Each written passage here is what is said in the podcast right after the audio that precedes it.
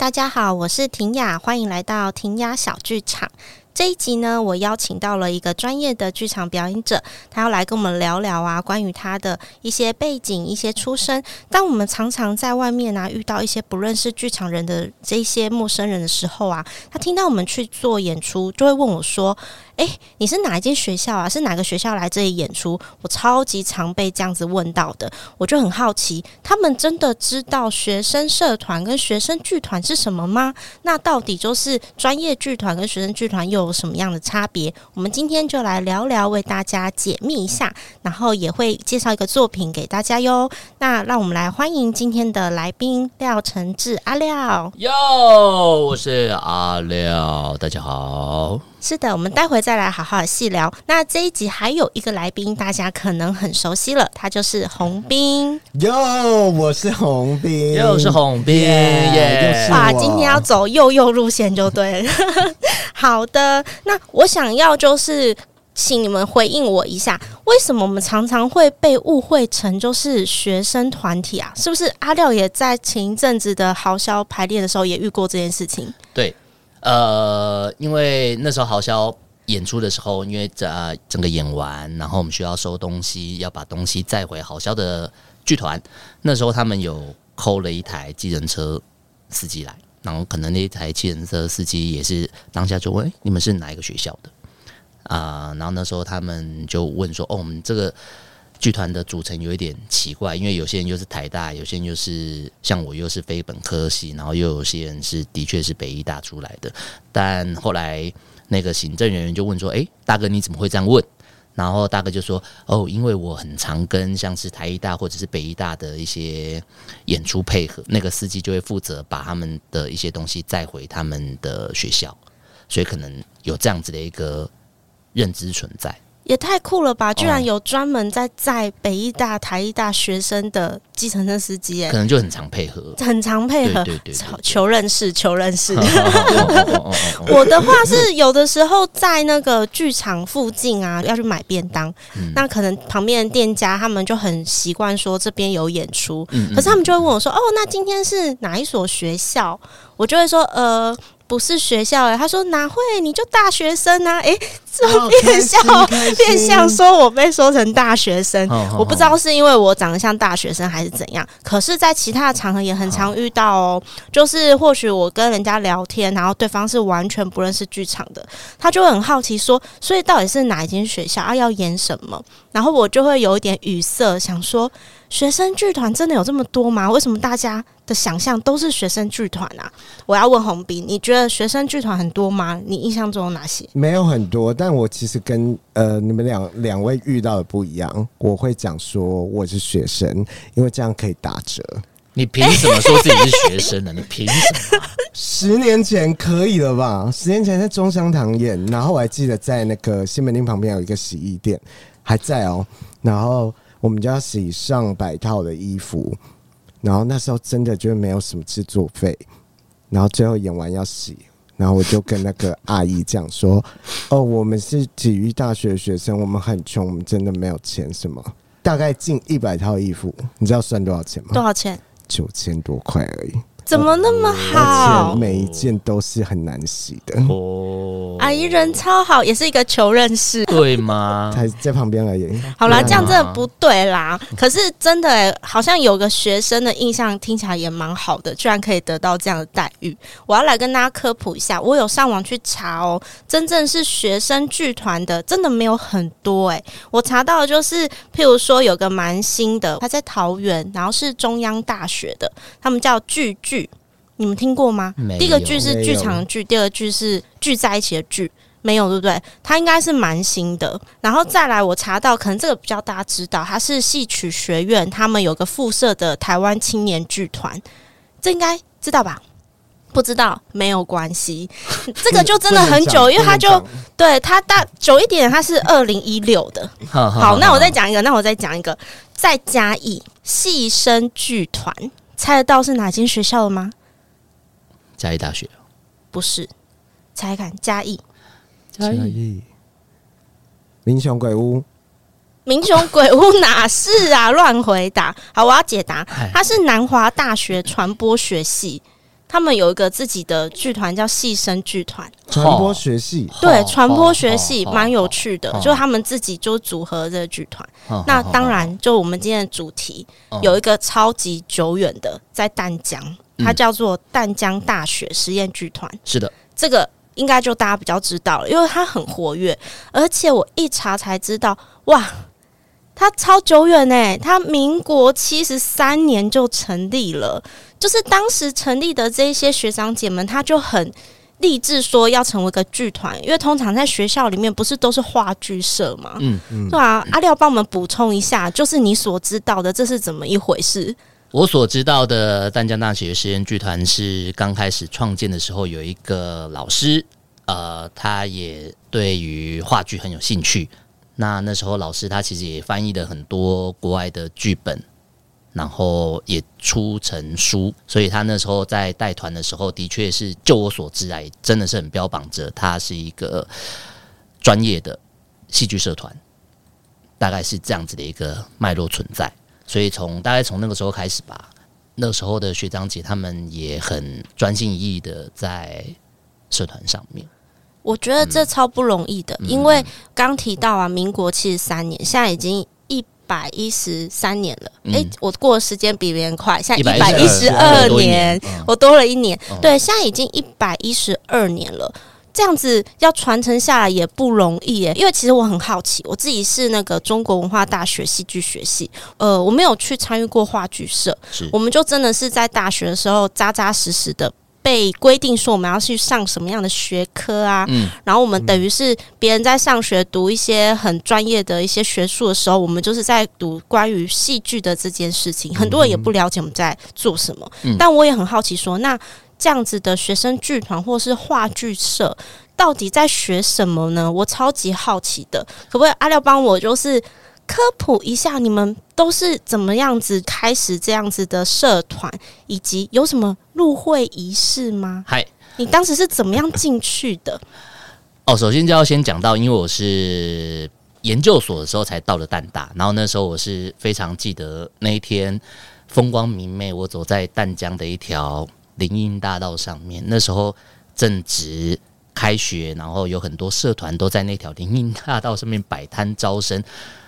在那个时候，我经过了，因为本来想说只是去逛逛，看一下妹，然后认识一下校园。我因为我也是第一次来去到淡大这样子，然后就突然看到实验剧团，嗯，这是名称，这是怎么一回事？然后就慢慢的靠了过去。然后那时候的所谓的对我来说是学长姐，就跟我们介绍，哦，我们实验剧团就是在这边演戏啊，大家可以一起参与一个制作，然后有很多很多很多体验可以在这边可以去体验到的。然后说，哦，那你们收研究生吗？然后他们说，哦，当然可以啊，你可以来试试看呐，因为他们每次呃虽然这样子招生，你来填一个报名表，然后就可以去呃就可以去加入，但是他们会有一个新生甄选活动。哦，还是得甄选的，还是得甄选，还是得不是你报了名就可以？没有没有没有没有，他们大概每次报名的那个报名表大概会收集到五六十个人，然后再从五六十个人里面去新生甄选，大概删掉一半的人。天哪，比 audition 还要竞争激烈，差不多就是 audition 的概 audition audition 的概念。然后那时候我记得 audition 的时候，他们有有类似这样子准备仿钢班的这样子纸本，首先。一刚开始是肢体测验，肢体测验的时候会有一个学长姐也会在前面当当一个 leader，他们会出来做三次大跳，然后大跳你每次落地都必须要非常小声的，这样最大最小最大最小做三次，他先示范示范这动作，那我们其他人也就是要模仿那个动作，我们就要一起做这个东西。然后当然我们一刚开始身体控制不见得每个人都那么好，所以有些人或许会绑或者是。或者是会跌倒干嘛的很多状况，以及过了第一阶段，过了第二阶段是会有一个。我先打断你一下，我觉得要跟听众朋友们科普一下什么叫大跳。嗯，对，大跳的意思是你跳起来的时候，你的人要呈现一个大字形，字嗯、所以你就等于是把你的手脚撑到最大极限，然后再回到中心的位置，这样子。是，是，但是你在跳的时候回来，必须要没有声音。是的。超级落地的时候要落地的时候没有声音，是的，提气的概念，是的，是的。这让我想到那个最近连书一直在播放那个跳水的画面，要跳下去没有水花，那时候 那个状态有有那个对，有那个状态，就是他必须要控制自己的身体。是的，是的，大跳容易多了，跳水那个超难，好不好？你要。落水的时候没有水花，好，这个我们另外讲。我跳题跳到一个别的题目去。好，那第二阶段，等一下聊。等一下聊。第二阶段是什么考验？第二个阶段好像会有呃，以同样在那个那个那个纸表上面会有一个那个那个那个过来。第二阶段是他准备一段三段剧本独白，你可以自己选一段。嗯哼。哦，然后你就看你要念念怎么样的内容，自己选嘛。这时候就会看你想要诠释怎么诠释那个独白，现场给考题，然后马上独白。对，他概大概给你一分钟准备时间，一分钟哎，这根本就戏剧系啊！我觉得这样子的一个模式，一定也有从北艺大或者是其他戏剧系那边去学到学到这样子的一个考、考试的方式啦。嗯嗯，嗯，然后第三个阶段就是抽题，做即兴表演。哦，嗯，那你当时抽到了什么？抽到什么？我抽到什么？哎、欸，我想一下，呃，那个抽到的题目好像是吞十颗茶叶蛋，没有没有没有，好像是即兴哎，对对对，好像是什么那是什么交友还是什么样的一个内容？交友，我只记得交朋友，对，我只记得我那时候就很常做那种。综艺节目的效果是自己抱自己啊，然后手在自己后面这样子。我 说啊，不要不要不要！我只我只记得我做了这个而已啦。OK，好的。总之你就是过关斩将，你赢过了就是一半的人，然后进到了实验剧团。最后收了多少人？你那一次？我那一届好像收了二三十个。嗯，都是佼佼者哎。对，但是。进来之后，他们又会再经过一连串的像是兄弟会入会般的仪式，然后可能又会再走个一半以上的人，所以最后留下来，我那一届留下来的人大概只有七八个吧。我要听那个什么兄弟会的仪式，那是什么？兄弟会仪式是我们每次上课的时候，我们都要呃学长姐们就会带队从我们实验剧团，我们实验剧团在文管大楼的地下室。要从那边，我们带队从文管大楼的门口一起跑步，跑到我们的淡大的操场，然后大概跑个跑个一公里至两公里的操场之后，再从操场一样用跑步的方式再跑回我们的实验剧团。然后在这过程中，因为我们都是身穿黑衣黑裤。因为那时候跑步的时候都是可能是下课六七点，那时候外面人可能都要陆陆续续回家，或者是去外面单大外面吃饭，然后就有很多人会看到一群黑衣人跑在校园里面，他们都会觉得这是他妈的什么样的邪教团体？邪教团体真的是邪教团体，而且你说是六七点，六七点啊，人正多的时候，然后就在那边跑步，对。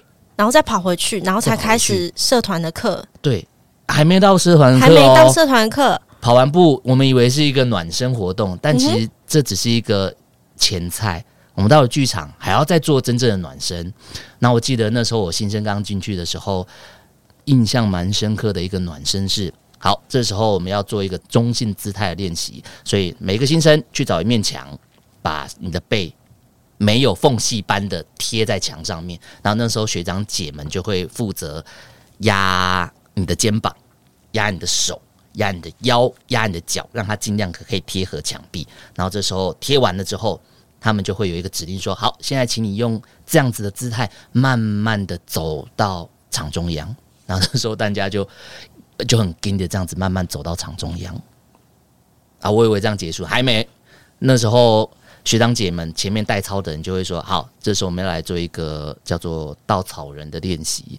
好，这时候请大家像是有两根线吊着你的手肘般的，它往天空这样子，慢慢的把你的手这样子吊起来。然后那时候你就慢慢的变成像是一个稻草人般的，头顶有一根线，肩膀也有线，手肘这边有线的往上吊，你是跟天空相连的。然后这样子吊，手举着，嗯，站着。”嗯，做半小时的活动。稻草人半小时，稻草人半小时。你确定学长姐不是在整你们？我不晓得他们是不是在整我们，但是对于他们来讲，他们是觉得这是一个练习。嗯哼。然后在这个过程中，你一定会不舒服，一定会感到痛苦，会想要放弃。这时候学长姐就会鼓励你，鼓励大家说：会痛，会不舒服，用呼吸把它带过，在你耳边讲。哇，哇，那你就呼呼，只能硬咬着牙把它撑过去。但这一种练习是每次都会有不一样的形态去做吗？对，都会有不一样的形态去做。但真的每次上课前的暖身都是一定要跑步，跑步一定要黑衣人，对，都要黑黑裤，然后都要做一些。很很消耗体力，或者是很去查知身体有怎样变化的一些活动。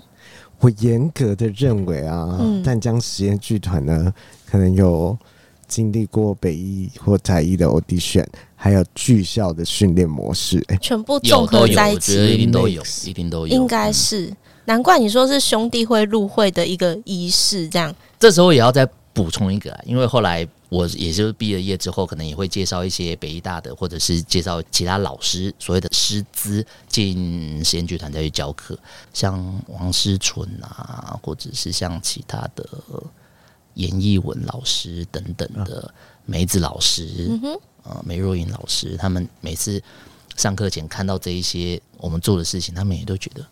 这到底是一个怎样的团体？然后每次上课，大家因为可能做完那些事情又很累，然后大家上课氛围又有一种很紧绷，因为很怕犯错的一个状况。嗯哼，所以他们又会更加觉得这个到底好教吗？会吓到老师，就对，对，对。可是我觉得还蛮好的，因为其实等于说大家是留下来的人都愿意付出这样子的体力，哎，真的很耗体力。然后跟这样的精神，就为了要留在这个剧团，是的，这仿佛是军事般的操演。是是是是是，是。那我好奇一件事，嗯、就是留下来这些人，嗯、你们会分组吗？因为其实剧场里面的分门别类的职位蛮多的。嗯会有什么干部，还是说谁负责演员，然后谁负责设计？就是有这样子的分工吗？如果是要分到像是设计、演演戏或者是导演这样子的一个职位的话，可能都要到了公演前，或者是要计划期末的公演的时候才会去分配到这些职位。那但是就一般社团在运作的时候。最主要有团长、副团长，然后总干，总干这也是一个相当于纠察队长的一个这样子的一个职位，嗯、他就专门管秩序的，专门扮黑脸这样子的人。总干是总干事的总干事的对简称，简称这样。总干。总干，然后可能也会再分 呃就呃社团运运营的这样子，可能还会再分。社区发展协会，对对对对。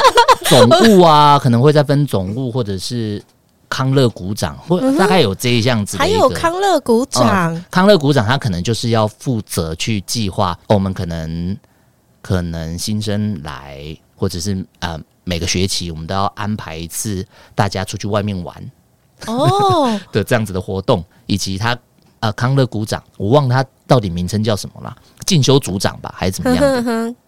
他就要去负责去看外面有怎样的演出，然后把那些相关的资讯带回来学校跟大家分享。这样，我重新理一下，所以就是有团长、副团长，嗯，然后总干事，还有一个很重要，刚刚说那个就是有点像进修组长，进修组长，像康乐组长，这是就有四个职位，嗯，然后其他的。成员们可能在公演之前才会来分说哦，谁负责设计或谁负责演员这样。是的，是的。那你们公演的频率很长吗？我们至少我那时候待团的时候，我们大概是每一学期都会有一个期末公演，嗯，然后以及后来我也变成某一种干部职位的时候，我们就开始增加有期初公演，在每学期的开头，譬如说我们就会可能趁寒暑假。嗯，我们来排一出戏，然后学期开始的时候，我们演那出戏。哎、欸，很多哎、欸，其实后来有期初又有期末哎、欸，嗯、因为我记得我在学校的时候，如果我们要在学校公演，嗯、可能是系学会办的那种剧展，嗯就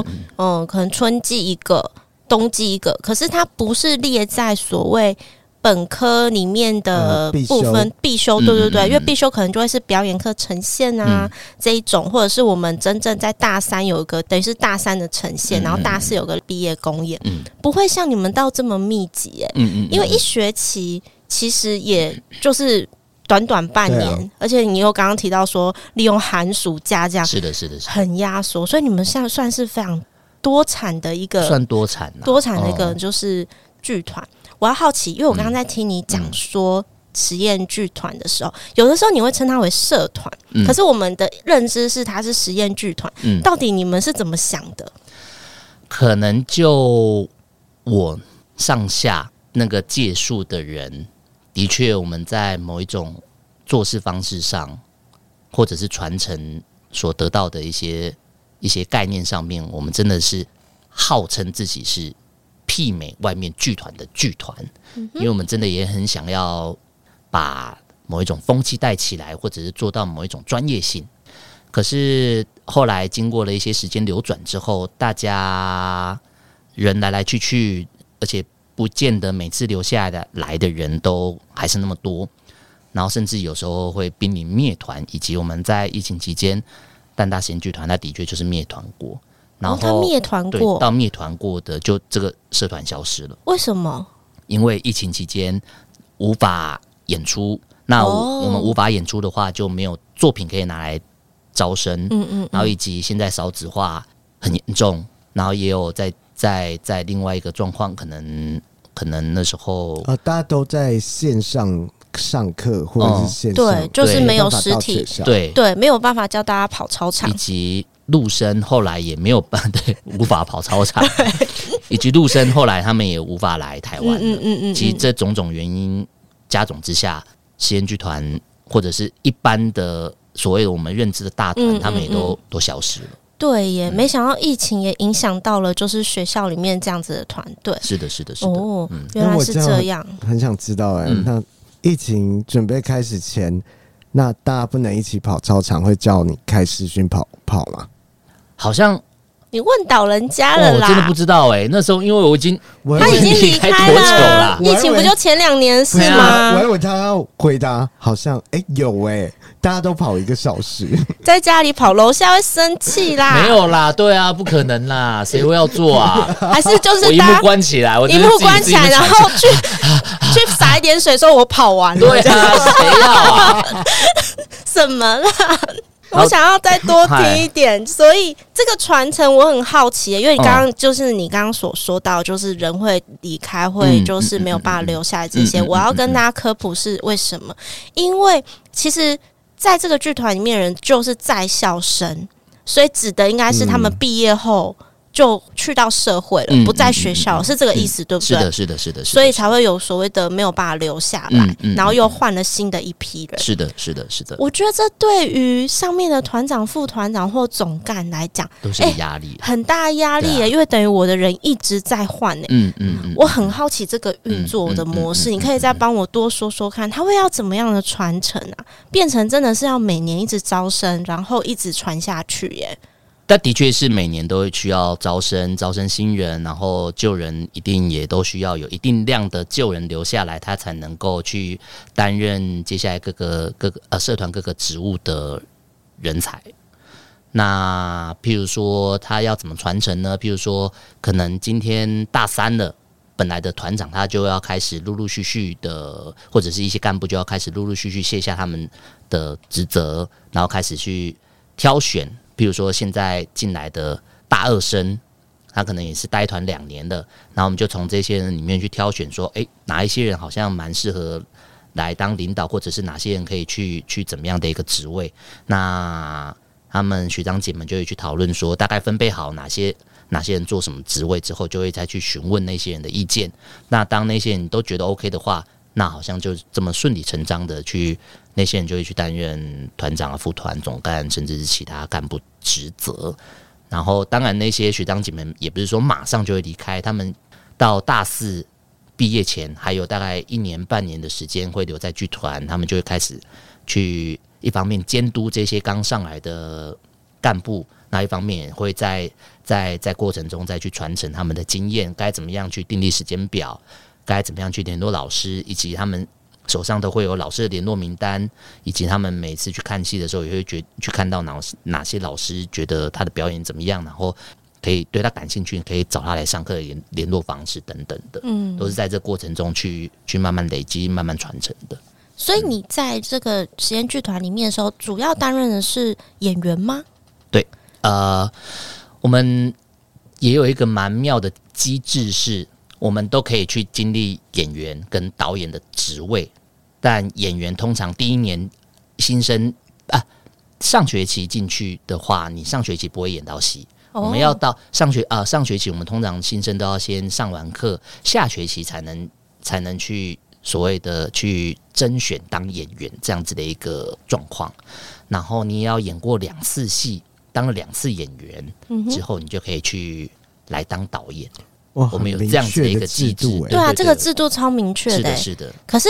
因为戏毕竟就是可能很限定一出两出，那导演竞争不就会非常的激烈？是啊，是啊，他要怎么样就是被决定说谁是最后的导演？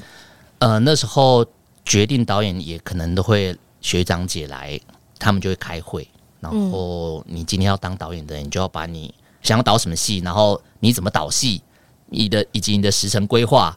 或者是要给企划书，对，要给企划类似企划书，嗯哼嗯哼，但是一定没有做到那么的精致的一个状况，然后就要把这些给学长姐们去审核，或者是后来后来的状况也是他们会去外聘一些之前来上课的老师，或者是接下来会来上课的老师们来挑选导演，就跟导演聊个天啊，看你有什么样的。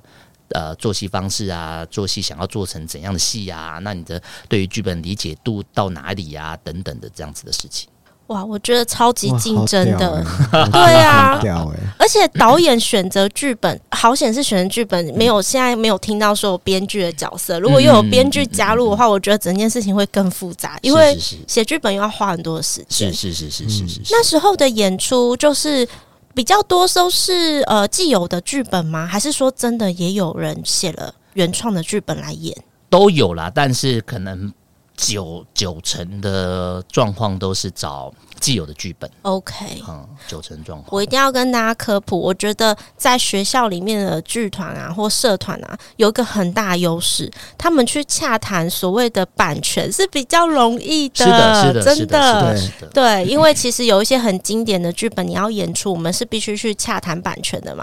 那学生剧团或学生的这种话剧社，就会比专业剧团来的容易。可以看到更多很经典的本在这一个地方发生，而且你们有自己的剧场。我们刚刚是一直忘了讲这件事。哦，对，对，你们有自己的剧场，自己的剧场，你要不要讲一下？就是这个剧场是真的是属于实验剧团的吗？真的就是属于实验剧团。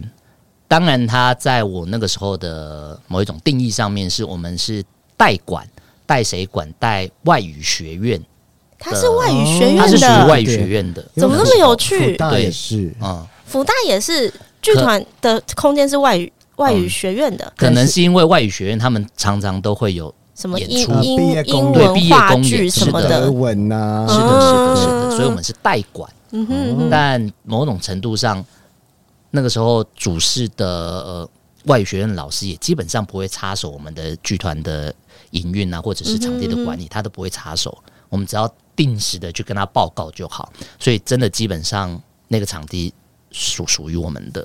可是现在不同了，因为我们呃刚刚说过他我们灭团过一次，所以这个场地他就真的是交回了外语学院的手上。嗯，那我们现在真的是要去跟老师们去说哦，我们有哪些时间我们需要使用，那会不会跟你们的时间冲突到变成这样子的状况？现在的他们也不敢再乱来了。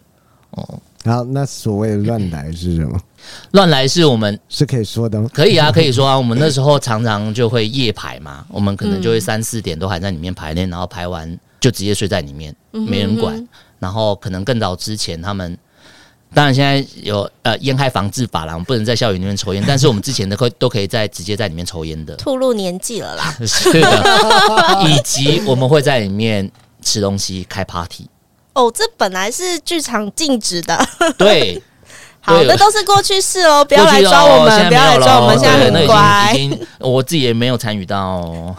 而且据我所知，其实，在就是丹江实验剧团有很多优秀的学弟妹、学长姐们毕业之后，也是有成立剧团的，不一定有立案，但是其实有稳定的发表。哎，你可以帮我们介绍几个团吗？可能就让大家听一下，说，哎，其实是真的有的哦。如果未来有演出的话，大家可以来关心一下。如果就淡大实验剧团出来的人，后来成立剧团，像我们学长姐他们有成立一个叫做好幽默剧团，那里面的主事者现在还留在剧场，像像是林群珍以及赵心怡。嗯哼，这样子可能现在这两位还留在剧团，还留在剧场剧场界。嗯，那后来的我这一届，我们自己那时候也成立一个剧团，叫做红二七剧团。我知道红二七是去你们学校的公车，公车对，对，我们就想要，哦、好像某一种载着这个梦想，一直往返在红二七对淡大以及社会之间的这样子的一个状况。嗯哼，然后我们大概也做了五六。次戏还是七八次戏，我也详细也忘记。反正我们现在也没有在运营这个剧团了啦。等要做戏的时候，它就会动起来了。其实每个剧团都是这样的，对吧？但也好久了，好久没有在动啊，因为前面卡一个疫情啊，对呀，啊，啊，还有一个啊，那个就是小朋友长大哦，对，吴燕婷，吴燕婷，她学弟，他也是自己。本来他先待在 B 剧团，嗯哼，做了一阵子之后，他后来自己出来外面成立陪想要陪你一起长大工作室。嗯嗯嗯嗯嗯。我刚刚还有想一个啊，那个高义凯他也是对不对？对对，就是最之前的丝剧场，他们现在改名叫巨思巨思制造端。嗨，而且我在看那个高义凯参加红二七剧团的时候，他有一个介绍说，哎、嗯欸，他主修淡江实验剧团诶。哦，对，我们都会这样子。你们都自己讲自称说主修淡江实验剧团，为什么？为什么？为什么要这么自称呢？是因为我们很多真的长期 留在那里的人，其实都会荒废了自己原本的学业。像我研究所，我读到了四年才毕业，所以我真的去外面，我都会自称至少。之前都会自称我是淡大实验剧团毕业出来的。等一下，你也是，你也会自己说主修淡大，啊啊、我主修淡大实验剧团。对啊，对啊，你们真的很妙哎、欸，就是太有趣了状况。我现在来跳题了，我最近在划你的脸书，发现一堆日文哎、欸。哦，对对，这是怎么一回事？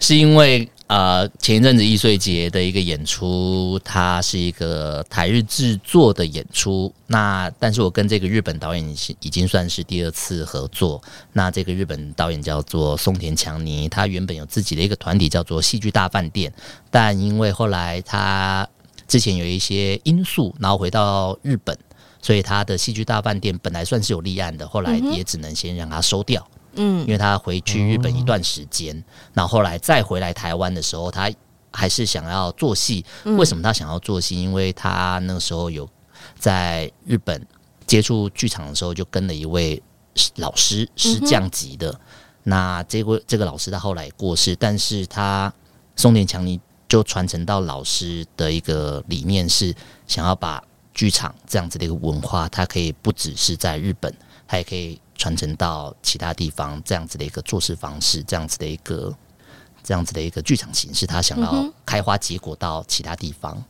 因为那时候松田强你很多同届的人，可能留下来的只只剩下他了。所以他很珍惜这样子的，可以在台湾继续做剧场这样子的一个机会，所以他来到剧场。那现在有时候他都会去跟一个叫做台北小花的剧团借徐艳玲的，对对对，来应该是说跟他们合作，对，跟他们合作来做戏这样子，就等于是台北小花帮忙一起主办这个，但是主要创作者是松田强尼，是的，是的，是的。那这个易碎节的演出，我们大概里面这一次的演出里面大概有。六七十趴是用日文演出，哇，嗨，嗯，这应该难不倒你吧？你还没有讲说你的主修大学研究所是修什么？我研究所是日本研究所，真的是超级奇怪的一个，不会啊，哪会奇怪？哦，然后所以日文或许如果有文本让我去读的话，它其实对我来说不是一个困难的事情。嗯哼，嘿，但如果真的要叫我这样子遇到日本人就讲日文的话，其实我还是会害怕。你只是会害怕而已，其实你是做得到的，就只能很勉强的讲啦。在排练场里面应该有机会讲吧？是有机会讲啦。对啊，但是他们那些日本人 基本上。中文都讲的非常的好，所以他们跟我们讲话都是讲中文。哎、欸，也是哎、欸，你帮我讲一下，到底是有哪些日本的演员？好了，呃，像这次导演他自己也会下去演松田强尼，然后另外一个是葛西健二，嗯，另外一个是马场克树。马场克树也是一个蛮有趣的人，哪里有趣？因为他原本是外交官啊，他是外交官，对，他是外交官，然后那时候。派来台湾，在日本交流协会当相关的职责，好酷哦！嗯、那他现在还是吗？现在也没了，他现在没有了。对，退休之后就待在台湾了。真的假的？太酷了！这个组合是的，是的，傻眼哦！有我刚刚有吓掉，吓吓到，真的是吓，真的是吓到。那台湾演员有谁呢？台湾这次的演员有黄思伟、廖承志以及李文源三位台湾演员。而且黄思伟她也算是新生代，就是超偶蛮厉害的一个女演员。是的，是的。这出戏会用到戏偶吗？不会，不会。OK，OK。所以对于思伟来讲，也是一个蛮蛮大的挑蛮大的挑战，是怎么样再去演人戏这一件事情。OK，对。我稍微有看了一下剧情，它好像是真实事件改编的，对不对？是改编自呃导演他的祖父母那时候的。经历，因为他的祖父也是经历过二次世界大战，嗯、然后也的确是派到南洋，后来真的是算是活了下来，再回到家乡。呃，以及那时候他祖母，好像他们也是从小就认识的那种青梅竹马，然后后来结的婚，一起一起一起过生活这样子的一个状况。我们一直没有提到这个剧名，嗯、这个剧名其实是叫做什么呢？剧名叫做《我会等你》，待ってます。我会等你，待ってます。嗨。 那我们稍微简介一下这个剧情大纲好了，因为既然都聊到这里了，我觉得应该可以推荐大家来看看这个作品。嗯，剧情大纲主要是把时间轴架空在未来二二三多少年的一个台湾。嗯、哼哼那那时候或许在某种程度上，台湾还在日本的统治范围之内，因为那时候那时候的。那个年代叫做新昭和时代，嗯，他取了一个新昭和时代，在未来。是的，然后昭和时代的会有所谓的昭和的那样子的一个文化，那这些文化，它我们还是把它摆在摆在新昭和时代的这样子去碰撞看看，会会看会碰撞出怎么样的状况，以及里面会因为在未来嘛，在原本。印象中是旧时代的一个概念里面，又有所谓的 AI 开始出现的。哦、新昭和时代有 AI，新昭和时代有 AI，对，有 AI。然后这些 AI 其实某种程度上已经控制了人们的很多的生活面向。嗯，嗯，嗯，应该说人们很多生活面向会去寻求 AI 的帮助。嗯，甚至是人与人之间的一个交流也会大量的去使用 AI。我们不再跟人们当面的去实际的这样子面对话对互动。但导演之所以会有这样子想法，也是看到我们现在很多人都越来越越依赖手机，对，被科技绑架。对，然后可能 COVID 那一阵子，对对对对对对对。然后很多甚至是年轻人，他们约会的时候，他们是看着手机不看彼此，嗯，就科技沉默。对，好，然后科技沉默，然后好像有时候他们要聊天，也是从手机讯息里面去跟对方聊天，真的是超对啊。导演就看到就觉得，哎，这是什么什么状况？就是现在的沟通交流，居然要透过一个电子产品。是的，是的，是的。嗯，然后再加上呃，昭和年间应该是昭和年间发生二次世界大战嘛，对不对？应该是对对。然后现在其实因为隔壁这位历史系的，你 是历史系，他辅大历史，然后双主修法律，真是厉害。马上看，跟你讲，看你先，你先找找看。然后来到现在。我们就想要把它，之所以会架空，是因为我们导演以及我们也都会觉得，我们好像身处在台湾的我们，好像也慢慢的跟战争越来越靠近，嗯、以及现在乌俄战争等等的一个世界情势，战争很靠近，对对对，所以他想要也想要去反思，究竟战争对于对于经历过二次世界大战来讲，他们觉得这。对一般人民来讲，这根本就是狗屁的事情。那为什么我们现在还要再经历过这样子狗屁的事情？嗯，你们真的要争权夺利？哈，嗯，你要讲什么？嗯，没有啊。他点头说是我们没有讲错，是昭和。我刚才就很怕讲错。嗯嗯，我们都是昭和尾巴的。如果以日本年号来讲，哦，对啦，对，嗯嗯，我们是昭和尾的，我们那时候出生的嘛。对，然后下来才是平成。嗯嗯嗯嗯，是的，我们其实就是现在，其实在一个。真正有战争存在的，可是可能在十年前，我不会这么认为哦。嗯、可是它就发生在我们周遭，甚至在国外的人来看台湾，觉得我们台湾也随时要打战了。嗯嗯。可是我们身在这个宝岛上，好像没有这么大的危机意识。我觉得这个作品里面有谈蛮多议题的，关于科技、关于战争，然后关于情感面的部分，就是蛮推荐大家来看。而且他在一个很奇妙的地方演出，欸，诶，它在。什么科教馆有一个温暖小池塘？是，可以帮我介绍一下这个场地吗？科教馆里面有个温暖小池塘，台湾科学教育馆五楼温暖小池塘。嗯，那这个小池塘它空间的设计，它有做了一个像是像是罗马竞技场般的那样子的一个阶梯的观众席座位，然后观众席看过去，舞台上面的上方会有。